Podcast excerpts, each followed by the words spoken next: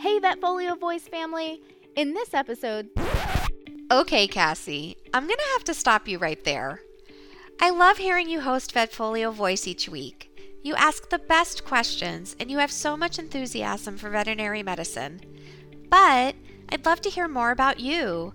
I wanted to know what you're passionate about and what keeps you coming through those doors each day. And I bet all of you VetFolio Voice listeners want to know about Dr. Cassi too. I'm Sam Sacasa, staff CVT here at VetFolio, and I had the honor of putting Dr. Cassi in the hot seat to talk about her house call practice and why she decided to take on business ownership. What I discovered is Cassi is just as passionate about her clients as she is about her patients, and owning a house call practice, while challenging, has allowed Cassi to practice veterinary medicine in a way that's both exciting and so rewarding. Before we get started, let me tell you a little bit about the one and only Dr. Cassi. Dr. Cassi Fleming is a triple gator, earning her bachelor's and master's degrees in animal science, as well as her DVM degree from the University of Florida. While in vet school, Dr. Fleming earned certificates in veterinary business and food animal medicine. Despite originally planning to enter dairy practice after vet school, Dr. Fleming unexpectedly found her calling in small animal general practice. While she still loves all things cows, she greatly values the close relationship she has formed with her clients and their beloved pets. Dr. Fleming worked as an associate veterinarian for the first six years of her career before making the transition to business owner and taking on the role as Dr. Cassi, staff veterinarian at NAVC's VetFolio. In addition to her work in the continuing education field through VetFolio, Dr. Fleming is the owner of Springs Veterinary Services, a small mobile general practice, and a part time associate at Newberry Animal Hospital in Newberry, Florida, where she focuses primarily on dentistry in addition to general practice. Aside from her love of dentistry, Dr. Fleming is passionate about arthritis management and fostering and protecting the human animal bond. With that, let's get to it. Cassi, thank you so much for joining me today.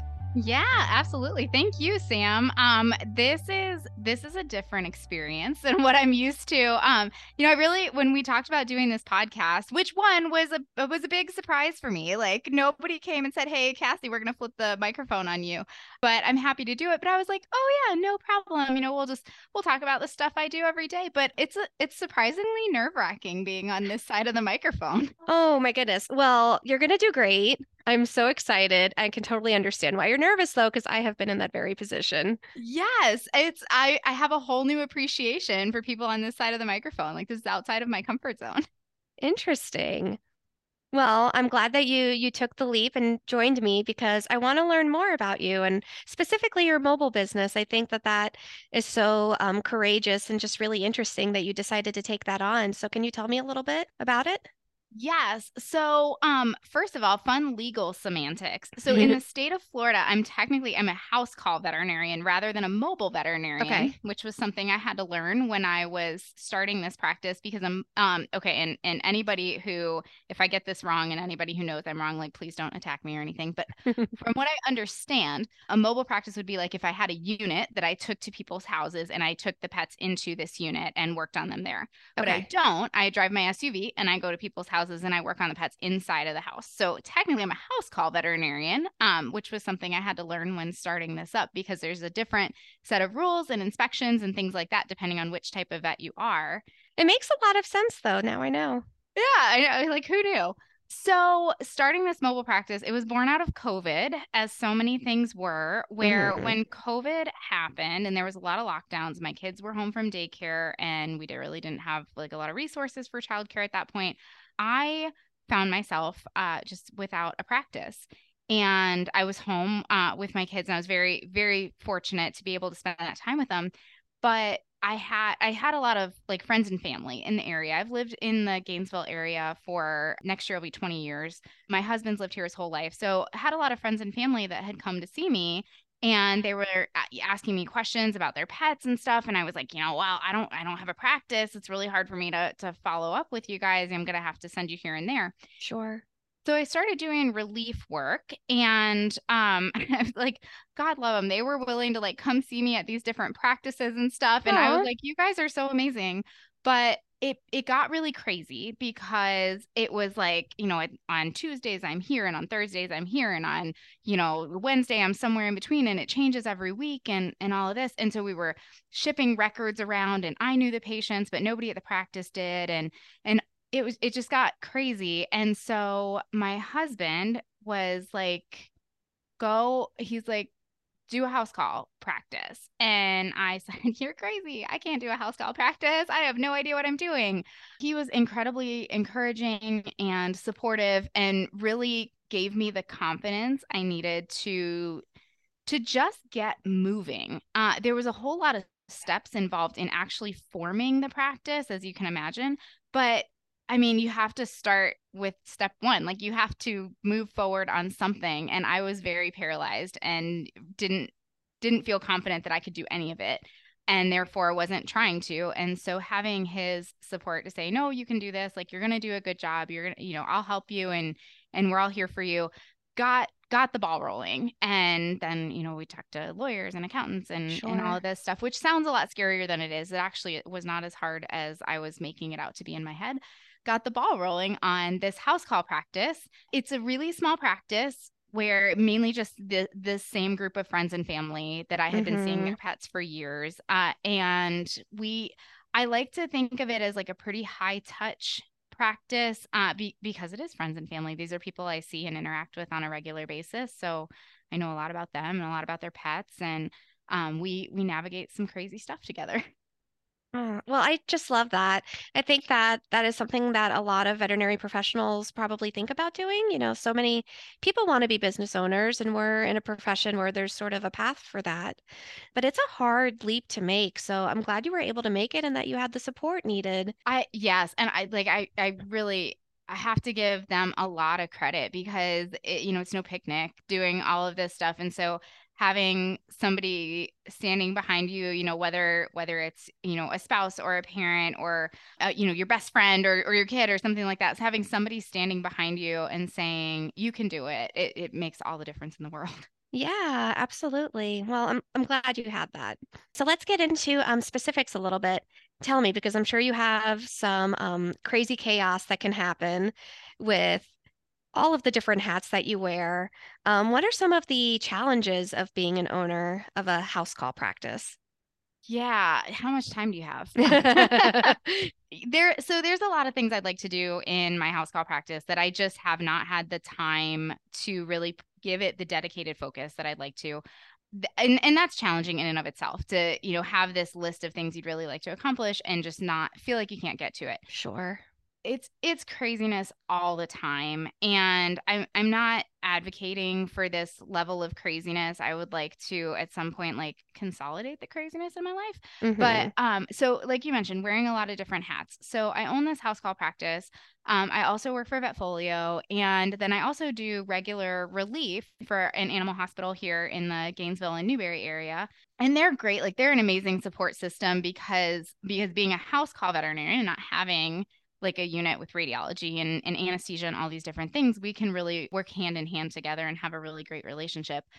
But it just means like somebody is needing my attention constantly. That's that right. feels like tooting my own horn, but it's I promise it's not. Like I'm like I'm no, I believe it.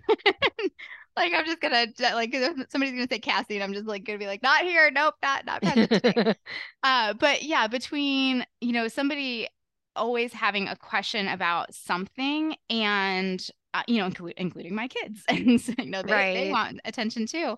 And the way that things are set up there's not a lot of redundancy in what i do. So if somebody is reaching out to me because they need the answer to something there's not i don't have a technician i don't have a csr and or you know a practice manager and all these different things.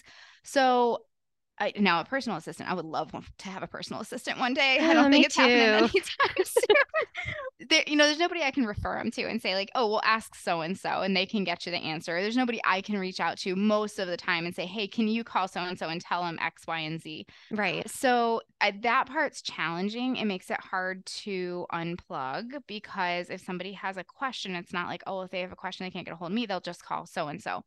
I will 100% admit that some of that pressure is completely manufactured in my head, where I have very smart, responsible clients and, and pet owners who, if they can't get a hold of me, they're very respectful of if I'm on vacation or if I'm a, at home with my kid who is sick and they know who to call and they know who to reach out to. hmm Who's not okay. It's me who's like, no, but I need to be there for you. And so some of that, some of that pressure is is artificial but but it feels like that sometimes so that's one of the challenges of of just feeling like somebody needs me for something all the time and it waxes and wanes it's not all the time it's not always Sure. and then the other part is like i'm i'm trained to practice medicine i'm not trained to to I, I never went to business school or anything like that. So I'm learning a lot of this stuff as I go.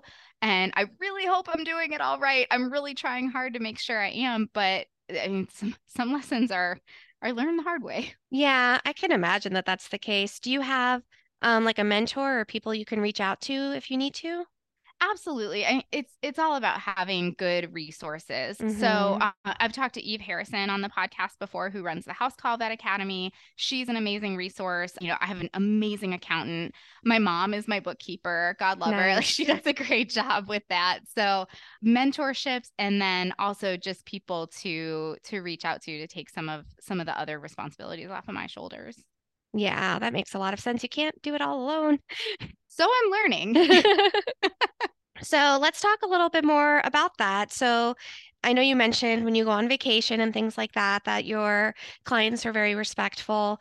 Um, what steps do you have to take to kind of maintain that work-life balance? it, it I, I actually it hasn't been quite as bad as I thought it was going to be. Yeah.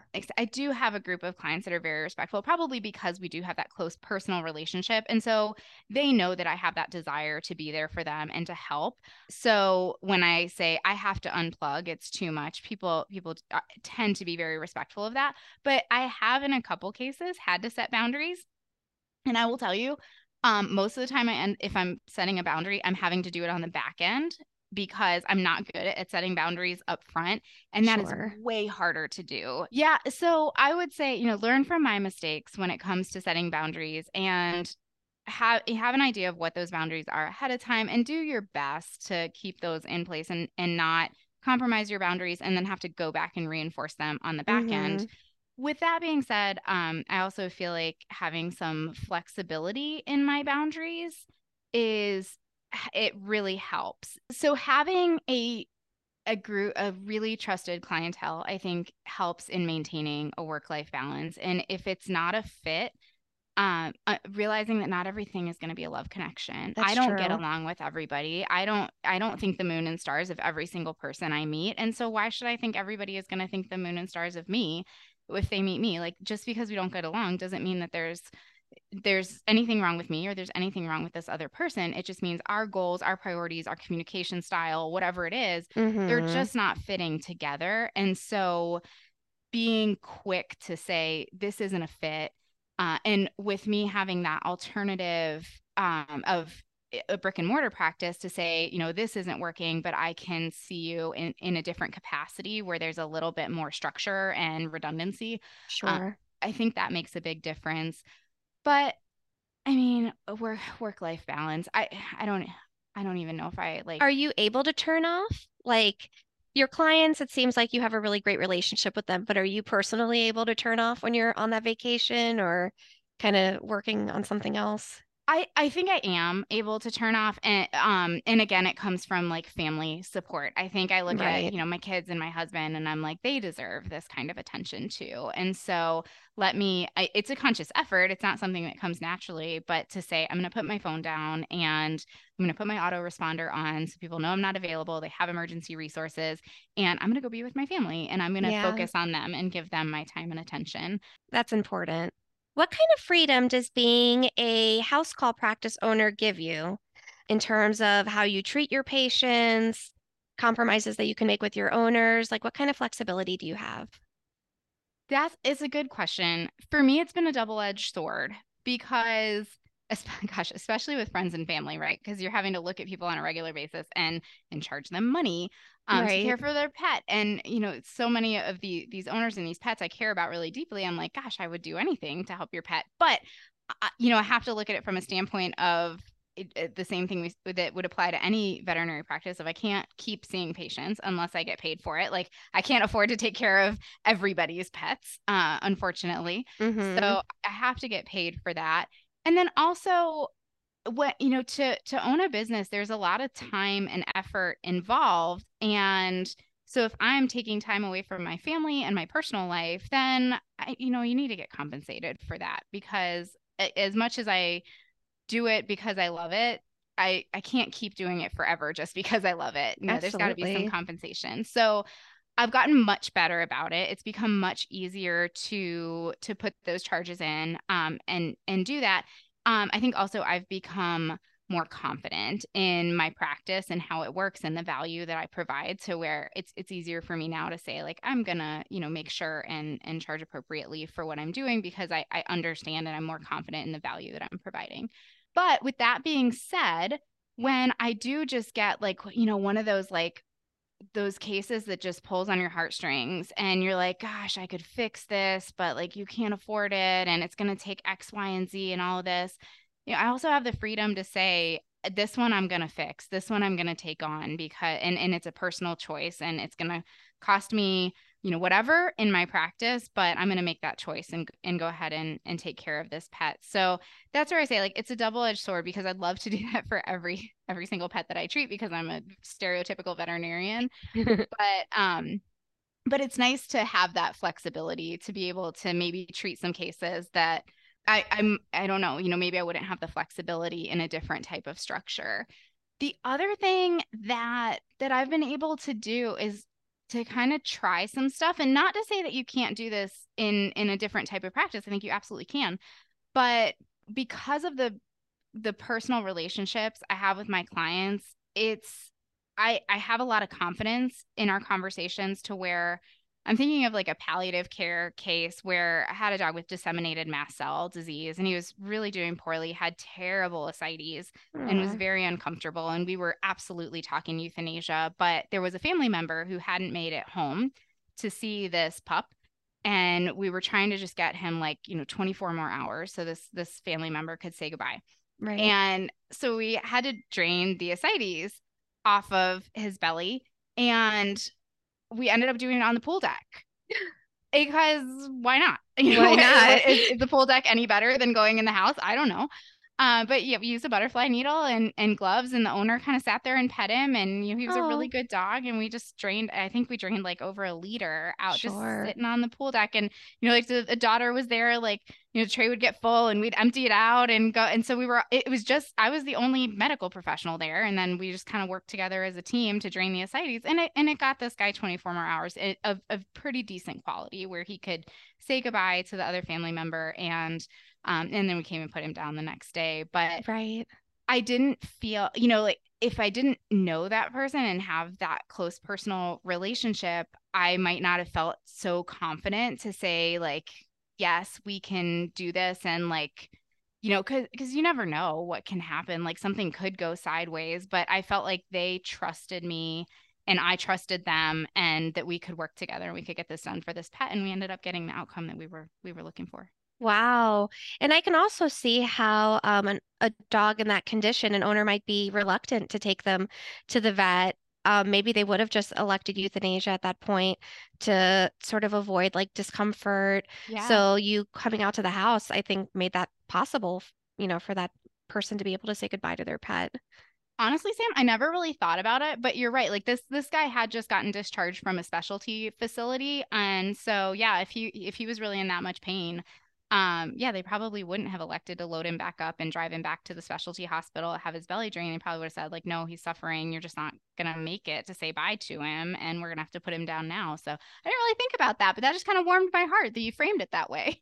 Yeah, no, I I definitely think that that's the case probably with a lot of your cases is that you're um like giving opportunities to these owners to sort of do things that are really stressful if you have to take a pet in. Like we had a dog growing up that had um really bad osteoarthritis in his older years, and taking him to the vet was like a nightmare for my parents. I think that you're giving owners a lot of opportunities by being able to give them that at-home care. So I love that. that makes me feel really good to hear you say that and i think that's true not just of you know my my tiny friends and family practice i think that's true of a lot of house call medicine that you know being able to be there and provide that care for owners so you know whether it's in home euthanasia or primary care or if you have if you're a mobile vet and you ha- you can provide everything um i i absolutely feel like being able to meet people where they are quite literally Yeah. um, rather than rather than just as a figure of speech makes uh it makes a big difference in terms of quality. I just went out it was actually actually this week where I had an owner and she had seven animals and she worked really hard to take care of them but it was challenging because you have to load up two of them take them to the vet load up two of them take them to the vet and do and this would go on for weeks on end and of course by the Mhm. time she got everybody seen it was like start over again and uh, so I went out and I, I saw all the pets at once. And just the gratitude that comes out of these appointments are like, thank you. Oh my gosh, this is like a huge relief that we were able to get this done. It really it's it's nice to feel like you're you're making a difference for people. Yeah, I love that so much. And I love that you have certain flexibility and things that you can kind of do that maybe you wouldn't be able to in a traditional practice setting. I think that that's something that a lot of veterinarians have probably thought, wow, I would love to be able to do more for this patient and, you know, have felt certain limitations. So that's really cool that you're able to uh to sort of think outside the box sometimes and opportunities where maybe you wouldn't be able to. Yeah, and and uh, you know, like I said, it's a double-edged sword because you have to be careful with which cases you're going to choose. And I I Sure. by no means want to take away anything from my brick and mortar colleagues or, you know, people who who aren't business owners, whatever it may be. Uh, because if there are limitations on what you're able to do and you don't have that flexibility, there's there's a reason for that. And and there's a lot of reasons involved. You know, we have support staff and they need to get paid and you know, we need to make sure we can keep the doors open Whereas, you know, my situation is obviously much different from that. So, you know, I by no means want to say like if you're if you're limited that that's not okay. Like there are there are very valid reasons for that and and very important reasons for that. Yeah, absolutely. and I I'm mean, limited too. Like I can't I can't do it for everyone. but it is very cool that you do get some flexibility fun. So, how does the relationship that you're able to build with owners enhance that care that you give? Well, kind of like I mentioned earlier, I think of my practice as like a, a pretty high touch practice where I have these close relationships. So I tend to know a lot about uh, the relationship between an owner and their pet. Like, is this somebody who wants to pull up, pull out all the stops no matter what, or is this somebody who wants to start small and we'll work our way up and Right. and what kind of limitations we have. So I think that helps me with my recommendations to say, you know, oh, we've been in this situation in the past. And so, you know, maybe we we approach something in a similar way. I also I mentioned wearing a lot of hats and not always being able to get to somebody to to Mhm. see their pet. And actually this happened last week where I had an owner and I really really wanted to be able to go out and see this pet and lay hands on her and get an idea of what was going on but i had 18 other things going on and i just i couldn't and she Right. needed me sooner than i could get to her so i ended up sending the owner to an urgent care facility but when they went i could still talk on the phone so that oh my gosh the vet at the urgent care facility was just fantastic and like they call they called me from the exam room which i gave them full permission to do this was not like a breach of boundaries or anything like that Mhm. um, they called me from the exam room, and so the owners were there, and I was talking to the vet who did have hands on the dog. And you know, again, I think the owners would have understood perfectly if I was like, I can't get to you, go talk to urgent vet, let me know what happens. Don't call me because I'm in the middle of things.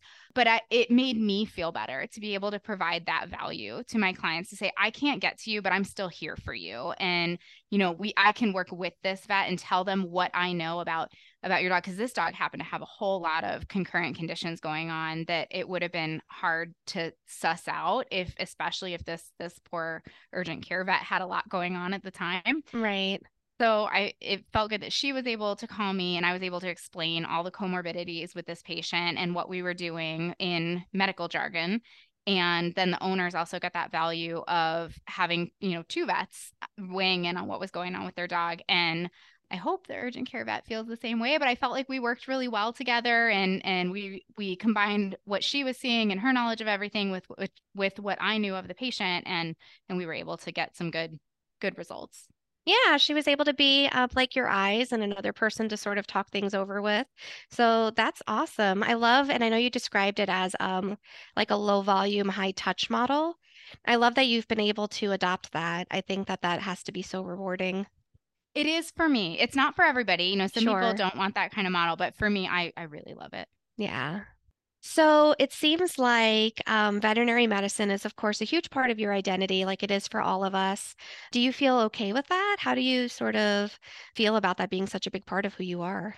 Sam, I'm so glad you asked that. I feel so strongly about this. Oh, good. Yes. So, yeah, VetMed is a part of my identity and I'm okay with that. And and that is a choice I have made and that I that with where I am in my life and and the choices that I've made in my life thus far. Yes, VetMed is a huge part of my identity. Like when people ask me, if you ask me who I am, definitely describing myself as a veterinarian would be a huge part of that.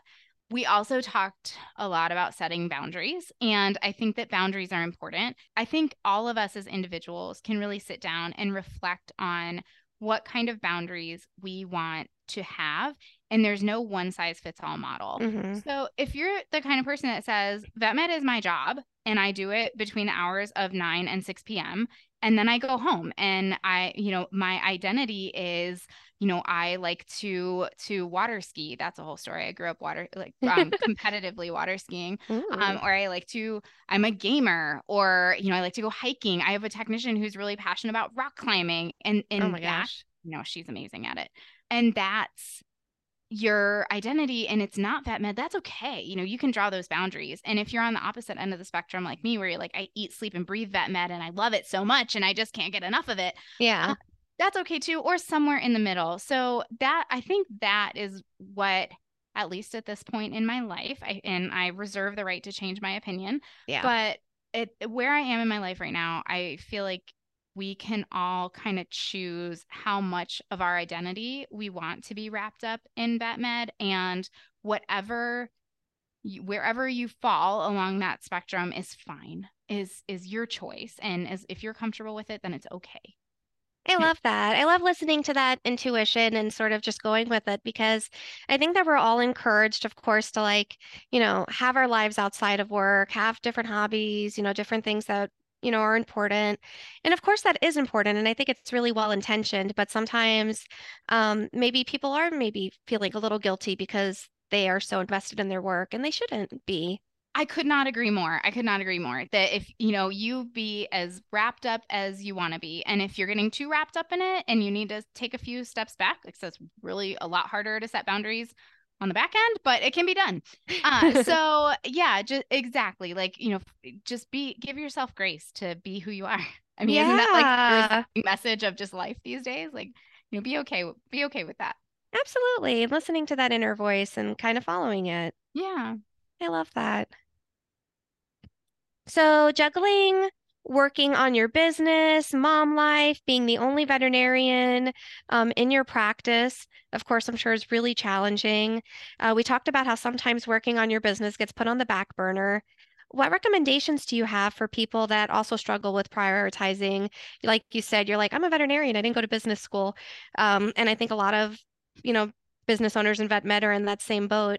So, do you have any recommendations for people that um, need to start prioritizing their business model a little bit more or are interested in starting a business? I don't know if my advice is the advice you want to take I don't know that I do an amazing job at it. I have a colleague who um he just opened a practice in Georgia and he went and got his MBA uh, before opening this practice and he is just like a wealth of knowledge. Uh, so if you want somebody to model your uh the business aspect of your practice, I, I will I would absolutely recommend him, not me.